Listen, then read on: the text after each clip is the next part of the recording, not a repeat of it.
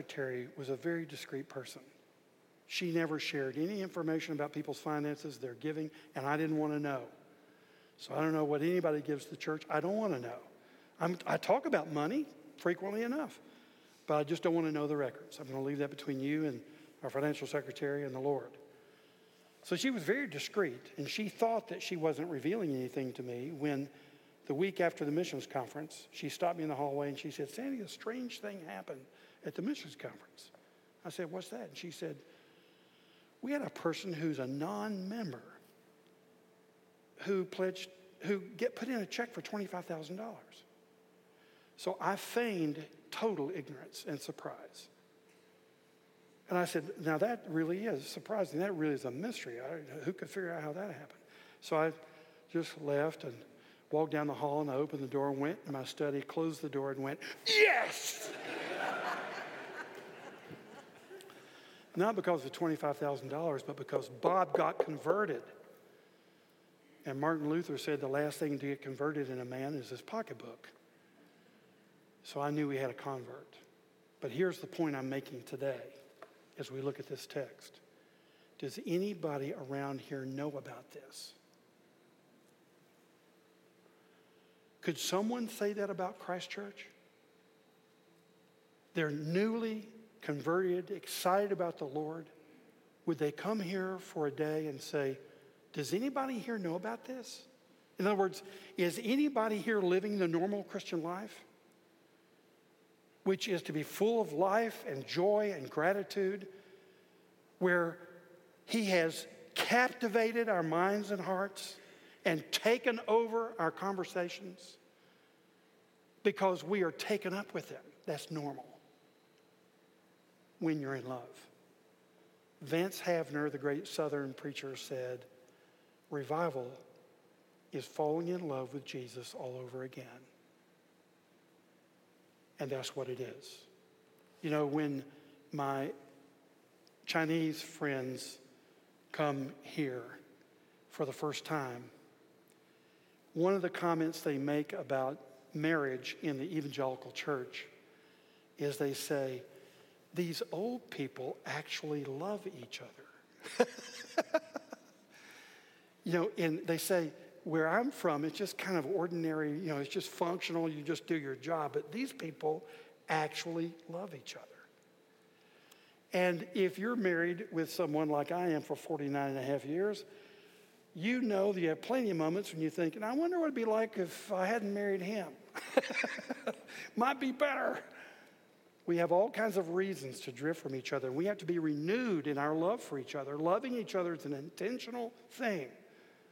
And you younger married ones, you'll find if you hang in there, which I hope you will, not just for your good, but for God's glory, you'll find that you're going to have a really, really good friend because you've cultivated love for each other. You've been renewed in your love.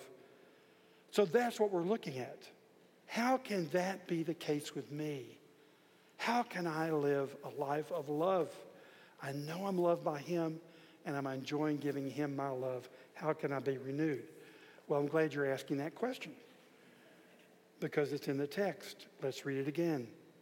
Verse 14 If my people who are called by my name humble themselves and pray and seek my face and turn from their wicked ways, then I will hear from heaven and will forgive their sin and heal their land.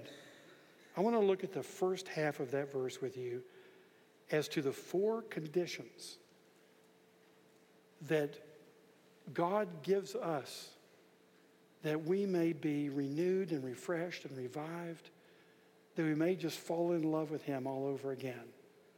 What are those? Well, He says, first of all, if my people who are called by my name will humble themselves. Now, what I want you, us to notice is that in Second Chronicles, 714 serves the same purpose as does Acts 1 8 in the book of Acts. Acts 1 8 is what we call a programmatic verse. But you will receive power when the Holy Spirit comes on you, and you'll be my witnesses in Jerusalem and in Judea and Samaria and to the ends of the earth. If you'll look at then the outline of Acts, you have the Spirit's power expressed in Jerusalem and then in Judea and even Samaria with Philip, Acts 8, and then through the Apostle Paul largely to the ends of the earth. So 1 8 is the programmatic verse, it sets the outline for the entire book of Acts. That's what this verse is doing. It's setting the outline for Second Chronicles, his second half of Chronicles. And the way that happens is the chronicler takes each one of these words humble, humble yourself, prayer, seeking the Lord, and turning. And in each case, there is a Judah king who highlights this one practice for us and shows us how it works. And this is the big difference between 1st and 2nd Samuel, 1st, 2nd Kings, with 1st and 2nd Chronicles. The chronicler is showing you how revival actually works through various kingly organizations and administrations. Now, you know the kingdom was divided after Solomon. Uh, for Solomon's sins, but also because of Rehoboam's, I'm sorry, uh, yeah, Rehoboam's sins. Rehoboam was proud. And I want you to look at Second Chronicles chapter 10, 11, and 12 with me for just a minute. And you'll see that because of Rehoboam's pride, the kingdom was indeed definitively divided. It was divided because of Solomon, but it was confirmed in its division because of Rehoboam's pride. In the northern kingdom, there are 19 kings. After Solomon, go to Jeroboam, and then there are 19 kings. They're all bad. There's not one good king ever in the northern kingdom. In the southern kingdom, there are 20 kings. Seven or eight of them are okay. They, they're no perfect kings. There's no real David but there are some about whom it is said they walked in the ways of the Lord. Seven or eight. Of the good kings in the south, all of them experienced revival. That's the chronicler's point. If you want Israel to be great again, you'll see the temple restored, the priesthood restored, the Davidic kingdom restored, and it will come through spiritual revival. Now, let us pause for just a moment to say the point of the chronicler is not make Jerusalem great again. And our point is not make America great again. It's not. Our goal is to see the church revived again. And for me to be revived for this purpose to make his name great again. We're not just looking for personal experiences, spiritual fervors. We're looking for Him. And we want to exalt Him. That's what we're looking for in revival. So, just as in Barvas on the Isle of Lewis, we want to be able to say, God came to Christ Church. God has come to me. God has come to my family. So let's look at the life of Rehoboam. Let me just give you the story for, because of time. Rehoboam had an opportunity to reunite northern and southern kingdom after it was divided after Solomon's sin. Solomon, of course, had too many wives with too many idols, and Solomon gave his own heart away at the end of his life. It's a terrible tragedy, and God split the kingdom. Took 10 tribes and said, I'm just going to leave you Judah and Benjamin. His son, Rehoboam, made an effort to see if he could reunite them. And here's what he, he was told he was told by the northerners, Look, your father taxes heavily. If you'll lighten the load, we'll give it a serious consideration. And Rehoboam goes to the old men and they say, You should take him up on it.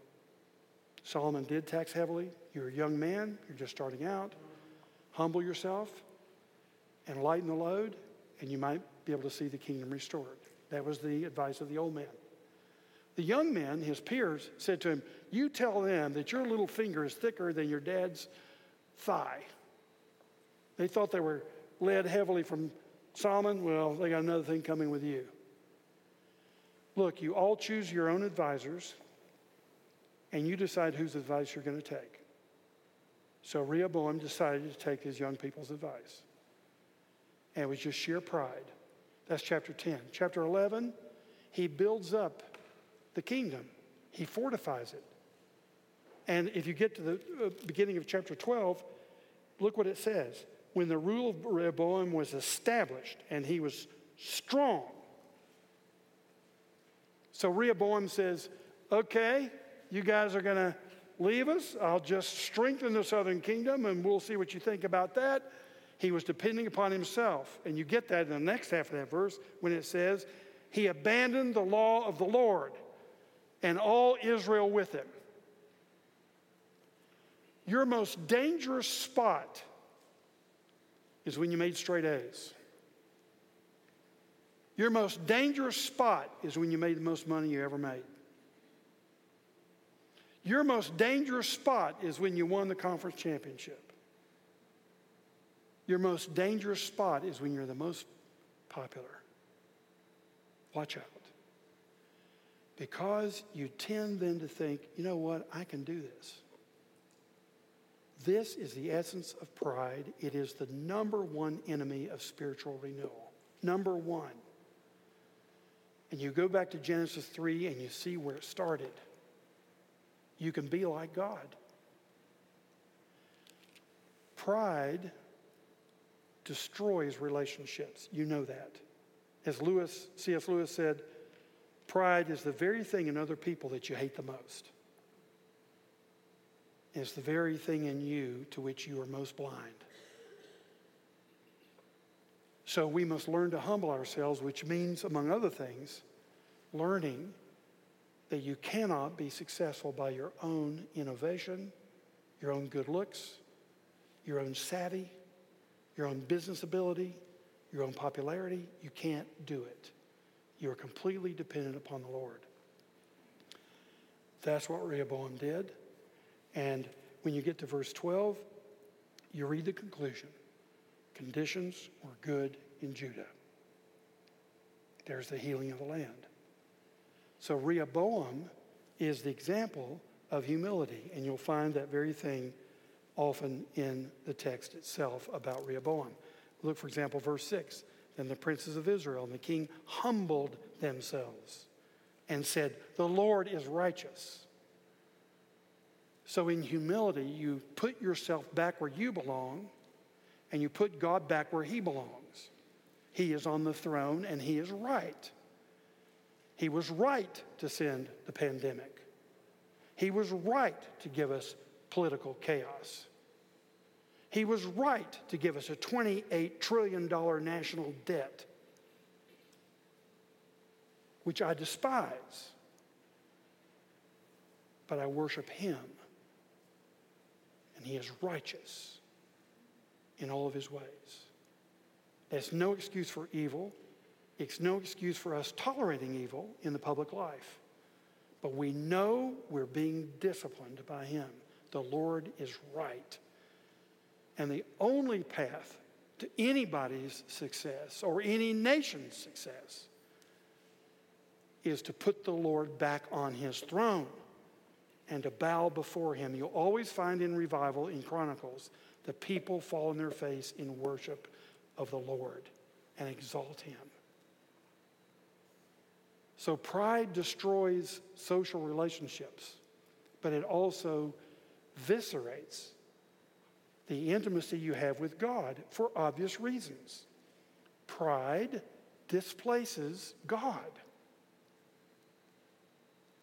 you have in your pride specifically abandoned the law and the Lord. That's what pride does. So, of course, he's offended.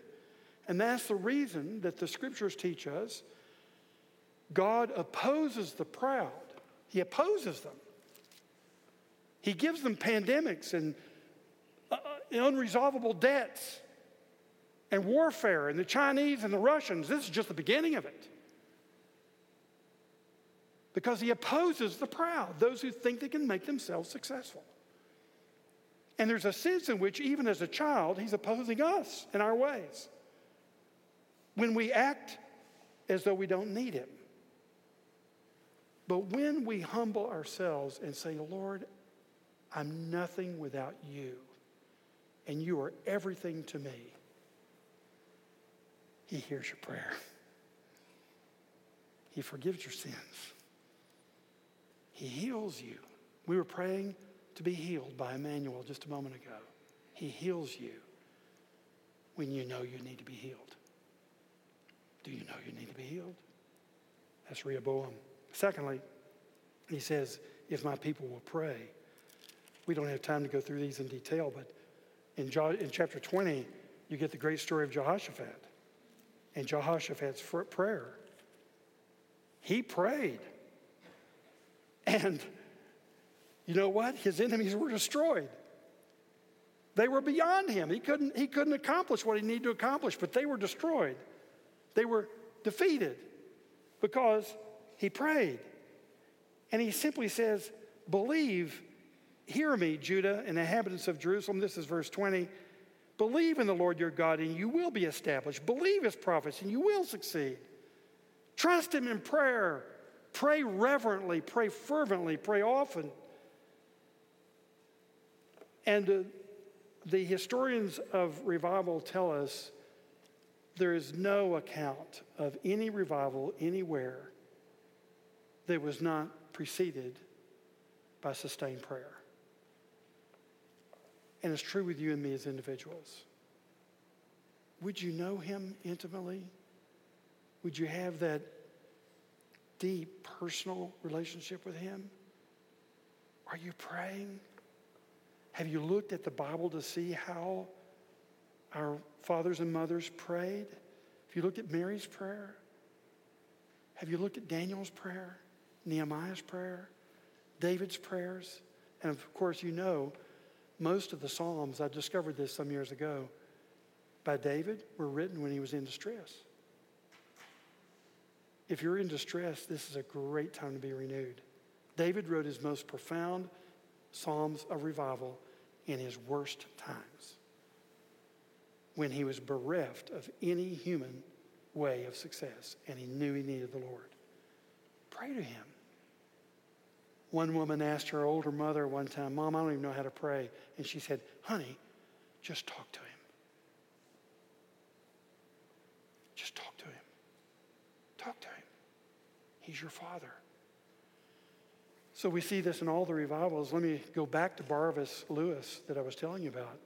Let me tell you how that started with Christina and Peggy. Peggy was 84 and blind.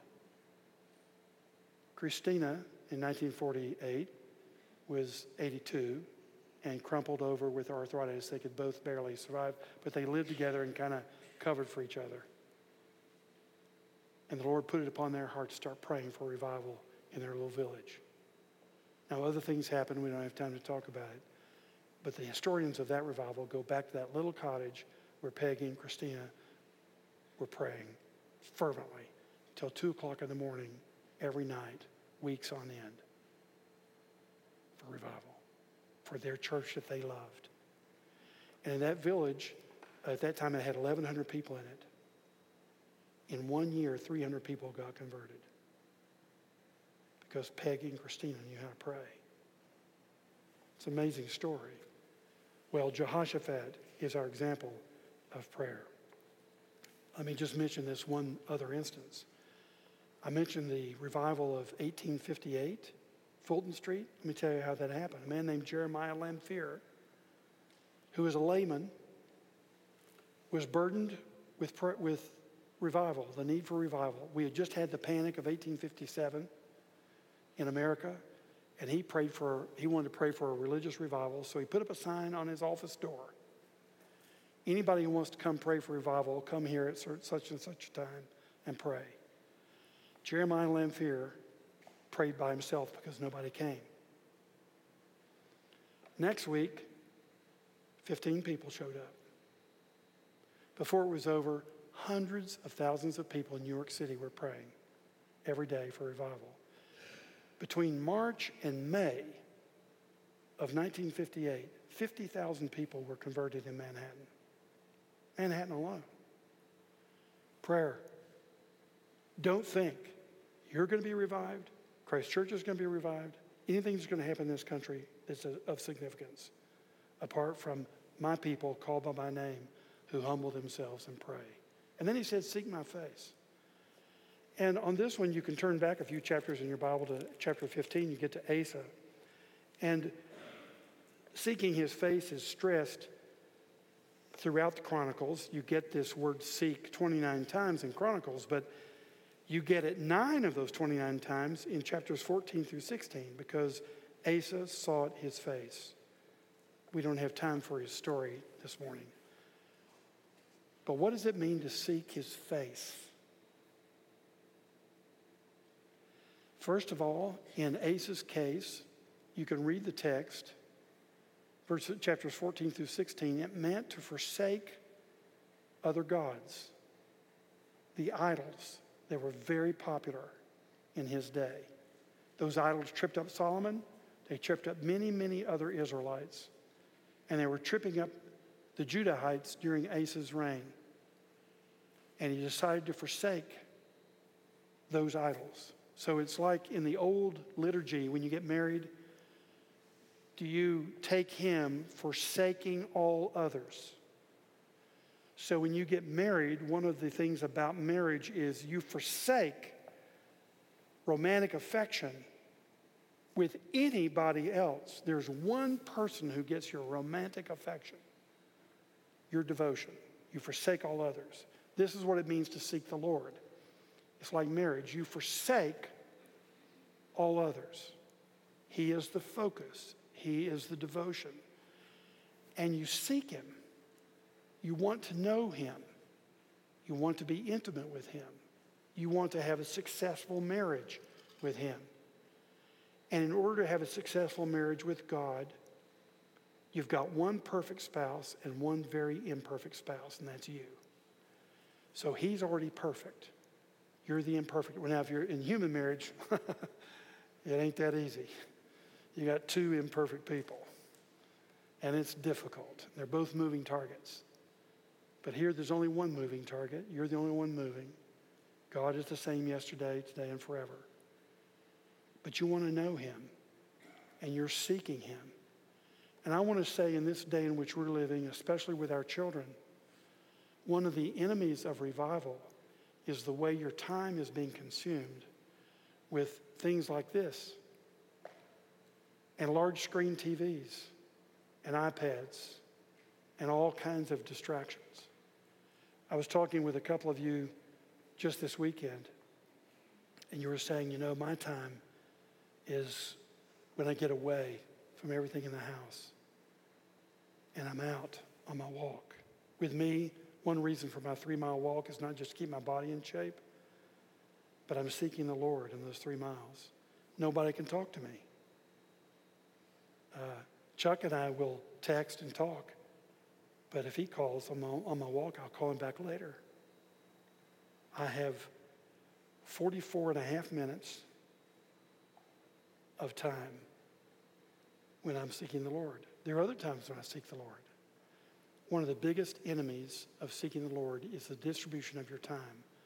And if you're typical as Presbyterians, who usually are some of the more successful people in life, is that you're spending far too much time on your success and on your pleasure and on your leisure and things that just distract you from life itself. If you want to have the fullness of life, you don't distract yourself from life. You enter into life and you devote yourself to life and the giver of life, who is the Lord Himself. And you come to Him in the name of the Lord Jesus Christ. You come in His mediation. You come on the merits of His blood with gratitude for what He's done. And you come thankfully to Him. And you ask how you may serve Him. And you enter into His presence with thanksgiving and with joy. You seek Him. If you seek Him, He says, I will hear your prayer I'll forgive your sins. I'll heal you if you'll seek me. And that's exactly what Asa did. Some of you know the name Malcolm Muggeridge, who became a Christian as an Englishman late in life. He became a Christian at 65. He was a very famous journalist. He had traveled the world in the 20th century. He had interviewed every important political person in the world Stalin, Hitler, Mussolini, Roosevelt, Churchill. He knew them all. And he was very familiar with the ways of the world's greatest leaders. He gets converted at 65, and he makes a little movie right around 80 when he thinks he's about ready to die. And in the movie, this is what he said. He said, I've seen a lot of things in life. I've met a lot of men and a lot of women. But when I boil it all down, here's what it comes to seeking God and having sought Him, finding Him, and having found Him, loving Him. Brothers and sisters, there is the fullness of life. If you seek Him with all your heart, you will find Him. Now, lastly, you notice, fourthly, he says, and turn from their wicked ways. Turn from their wicked ways. And probably the most prominent story here is the one of Hezekiah in chapters 28 to 30. And you'll find this word turning 14 times in Second Chronicles. But you find it six times in just verses 6 through 9 in chapter 30. He says, O people of Israel, verse 6, return or turn to the Lord, the God of Abraham, Isaac, and Israel, that he may turn again to the remnant of you who have escaped from the hand of the kings of Assyria. Do not be like your fathers and your brothers, who were faithless to the Lord God of their fathers, so that he made them a desolation as you see. Do not now be stiff necked as your fathers were, but yield yourselves to the Lord and come to his sanctuary, which he has consecrated forever, and serve the Lord your God, that his fierce anger may turn away from you.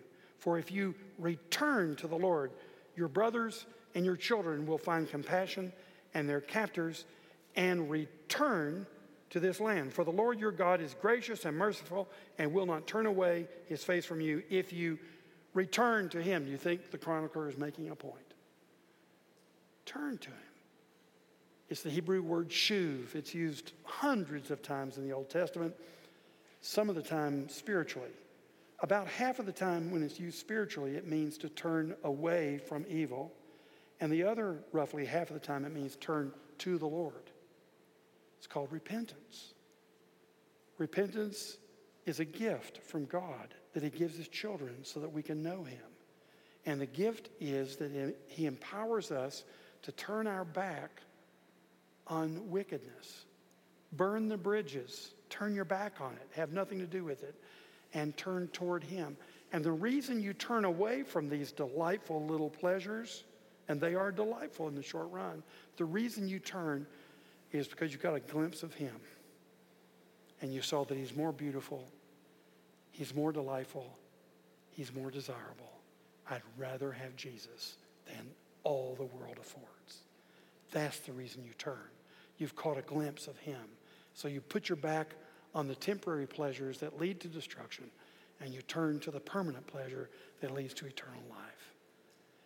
It's an ongoing discipline in your life. And this is the way you have life. When you're fooling around with pornography or soap operas or gossip or making as much money as you can to put away as much as you can to give as much as you can to your children so you can spoil them too, instead of looking to have as much of Him as you can have that this life will afford, then you'll not know the fullness of life. And the chronicler is saying to the Israelites under Persian rule, have you thought about turning to the Lord? Have you thought about what Solomon said that righteousness exalts a nation and sin is a disgrace to any people? Have you thought about what, what later will be said by James that if you draw near to me, I'll draw near to you, says the Lord. So if you draw near to him, he draws near to you and gives you life, the highest pleasure in life. This is the summum bonum of human life. That the highest good is to know him and be intimate with him. So I have to say, when revival hits your life, this is what is taking place. Uh, I'll close with this. I, uh, in the early days of my conversion, I was converted at 25 years of age, which was 45 years ago. And one of the first things that we did was to get involved in our World Missions Conference. And there was a, an evangelist from Kenya who evangelized in Uganda named John Wilson. He had an English name. I've forgotten his African name, but he had an English name, John Wilson. One L in Wilson, mine has two L's. And uh, he stayed with us during the missions conference, so we got to know about him. And we were very interested to ask him about the famous East African revivals. He was right in the middle of it. Revivals in Kenya and Uganda that were very powerful. And I'll never forget his answer when, he, when we asked him, Tell us about the East African revivals. What he said was, He said, Sunday and Allison, he said, what happened was massive repentance. It was massive. Teachers, professors were apologizing to each other and to their students. Students were returning stolen pencils from the classrooms. People were reconciling relationships. He said it was a tornado of repentance. This is what it's like to have life. You know, in the, the, the famous Belfast, Ireland revival, they said that when revival hit the shipyards, the ship workers were returning so many stolen tools, they had to build extra sheds to house it all. And they also said that the coal miners who went into the coal mines with their, their donkeys, you know, led the carts into the coal mines, the donkeys could not obey the orders anymore because the masters were no longer cursing. And the donkeys didn't recognize the orders. and furthermore, that the taverns virtually emptied out. It was massive. Ladies and gentlemen, this is life. And you and I have no control over the nation. God does. We really don't have control over Christ Church. God does. But you've been given self control, the gift of self control. And behold, I stand at the door and knock. If anyone will open the door and humble herself and pray and seek my face and turn from her wicked ways or his, I will hear. I will be intimate with you. I will forgive you and I will heal you. Let us pray. Father, for the great gift of life, we thank you, and for the great gift of renewal of life, revival, we thank you. And pray, God, come in your power revive our hearts, revive your church, revive this land. In Jesus' name, amen.